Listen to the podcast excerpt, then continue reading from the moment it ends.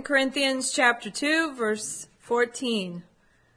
But thanks be to God who always leads us in triumph in Christ and manifests through us the sweet aroma of the knowledge of him in every place.